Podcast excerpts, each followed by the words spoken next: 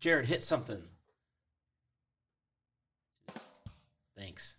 That was That was perfect. That was perfect. All right, we are here with another uh, podcast episode. We are going through our series, Parenting Through the Ages. And today we are excited because we have the Hankies with us, and they are parents extraordinaire. love their love their kids, love picking on their oldest um, mostly, and their others are great as well. No, no, I pick on all of them. Don't- yeah, I pick on I do pick on all of them, but um, the oldest is just near and dear to my heart to pick on. Um, but we are here with them, and why don't you say hello? Uh, how long have you guys been parents? Okay, How old is your oldest? yeah. How, how long have you guys been doing doing this uh, thing right here? years. Nice. Yeah, 16 years. So they all have. so you all have uh, middle schoolers, teenagers, and uh, even though you have uh, older high schoolers, but we're going to kind of focus on the young teenage Yeah. stage. So middle school, ninth grade, maybe. Um, and that's what we're kind of be looking at. But obviously, you can talk about just Any stage. any stage you would that like relates. Yeah. any stage that you would like or any any stage that um, you you'd like to say um, so first question what do you not like about your kids no i'm just kidding Oh, wow. Um, Ooh, where to that goes against our last series last fall. So all right so mary would you like to ask the, The first, question? Yeah. What has been some of the struggles you've had during this stage of life, middle school, early teens? I think a lot of it is just uh, getting used to letting them start doing their own thing. Mm. Uh, because I mean, when they're little, you're very much like on top of them. This is what you're supposed to be doing. This is how you're supposed to be doing it. Yada yada yada. And now that they're older, you have to be more okay with letting them go off, start doing it, and then just trying to correct it rather than just be right on top of them constantly saying, "No, no, no, you're not supposed to be doing that." It's more about getting them to do what they know is right and getting them to put in Mhm. the thought about what they're doing. Mm. without being involved in it directly. Yeah.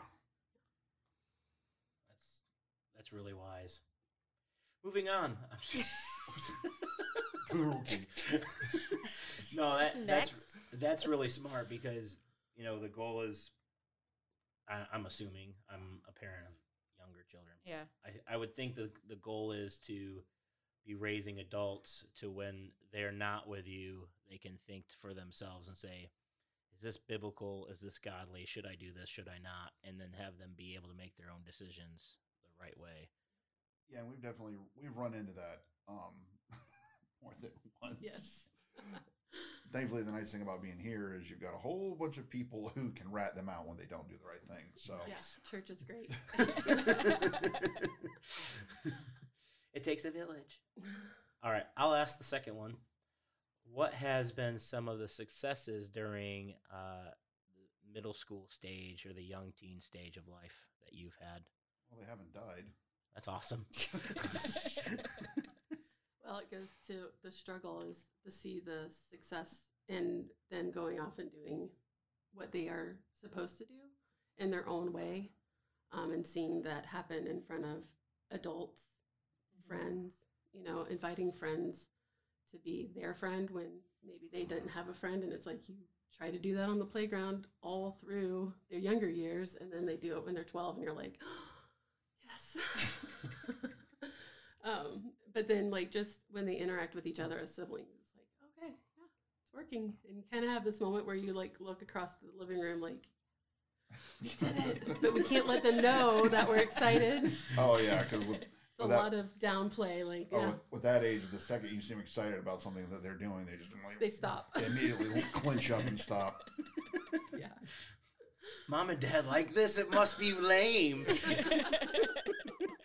They don't know what's going on. All right, you want to ask this? Oh yeah, but I had a follow up question. Oh, but go- I, for- go I- for it. I forgot. Do you guys have any advice or wisdom? So, can I answer this one? Yeah, go for it. You, you got. You know So, like the question says, like advice, wisdom for the stage when they Uh-huh. do stumble yeah. or get in trouble or something happens. whether it's to them directly or to a friend. Um, we tend to lecture a lot, especially Yeah. when they're little, like, you shouldn't do this and this is why. And Mhm. we pull out the Bible and we say things and they're listening and you hope they're remembering it. But when they're middle schoolers, you kind of have to flip it over and ask them questions and ask them really good questions like, how do you feel about that? Do you think this was wrong? Do you think that your Mhm. friend acted the right way? Could you have done something different? And their answers tell you the story and like their uh, motive, their process, and like why they did what they did and what they said they why they said what they said.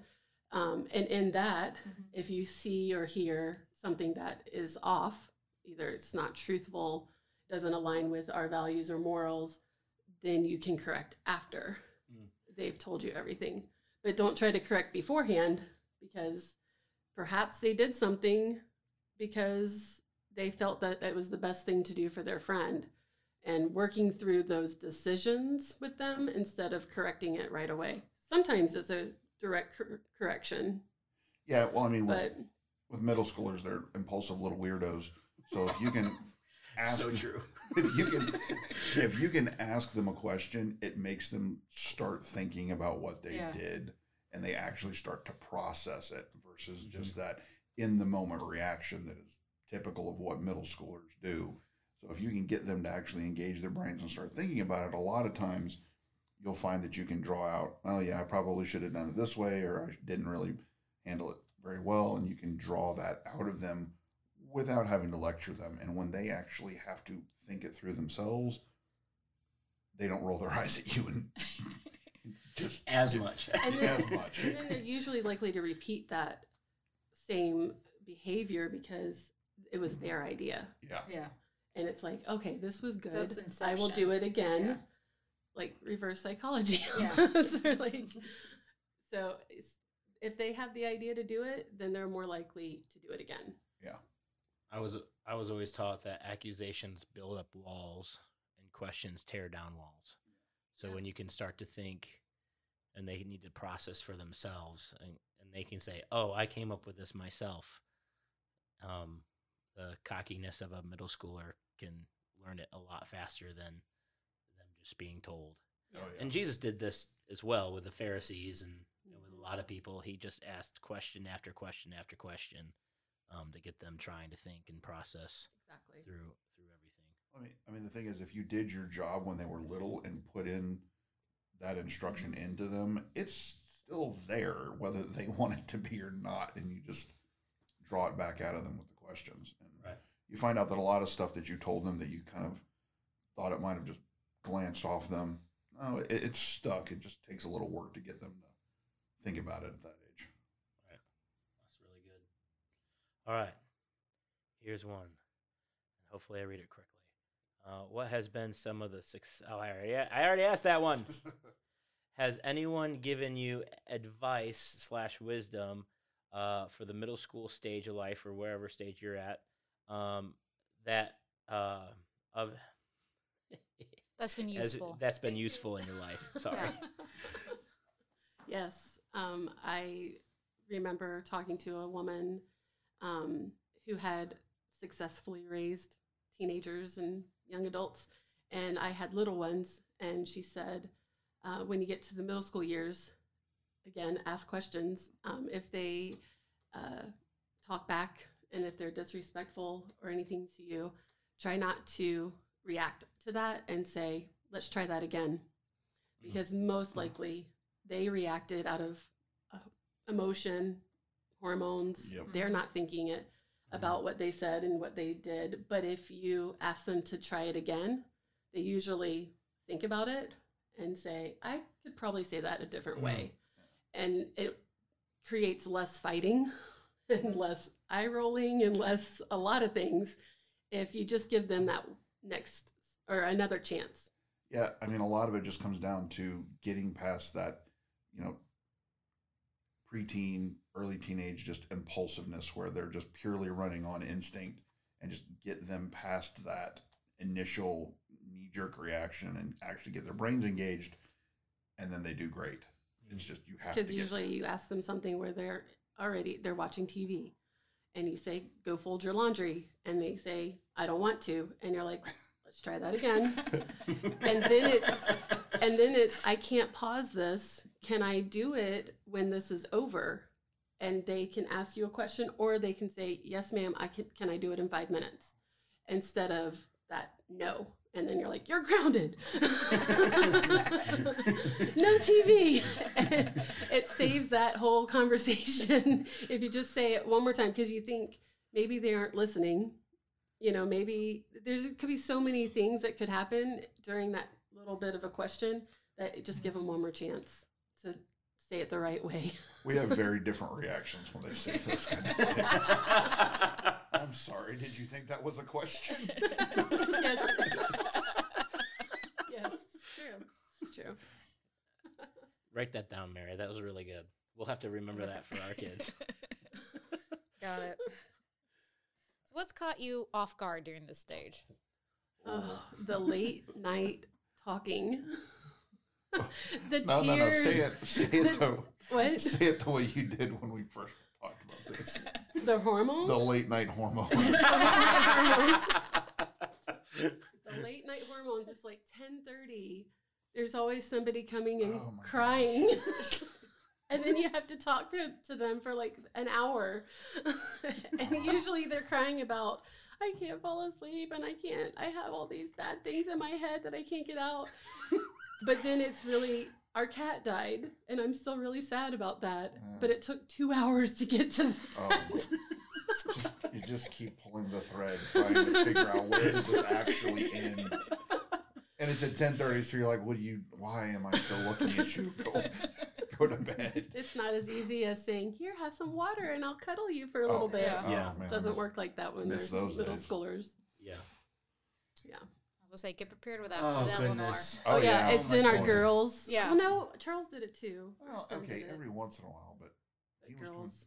Yeah. Girls. She's our emotional one. Oh Mhm. goodness. But like, even at this early stage, she did something funny. This was at our old house, so this was almost this was over a year ago. Yeah. She did something funny, and I laughed. And she looked at me, ran away, went into the hall, put her hands on her face, and started sobbing in the hallway. I was like, "Oh my goodness, Yep. you're two. oh. Yep. Starts earlier than you think.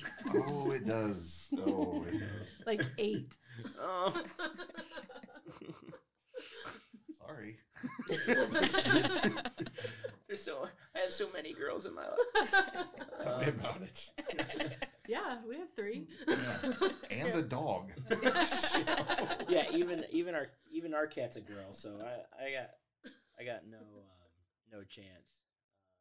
We promised that we would keep these episodes short, and that's what we would like to do. So if you tune in next week, you can hear the rest of this amazing interview.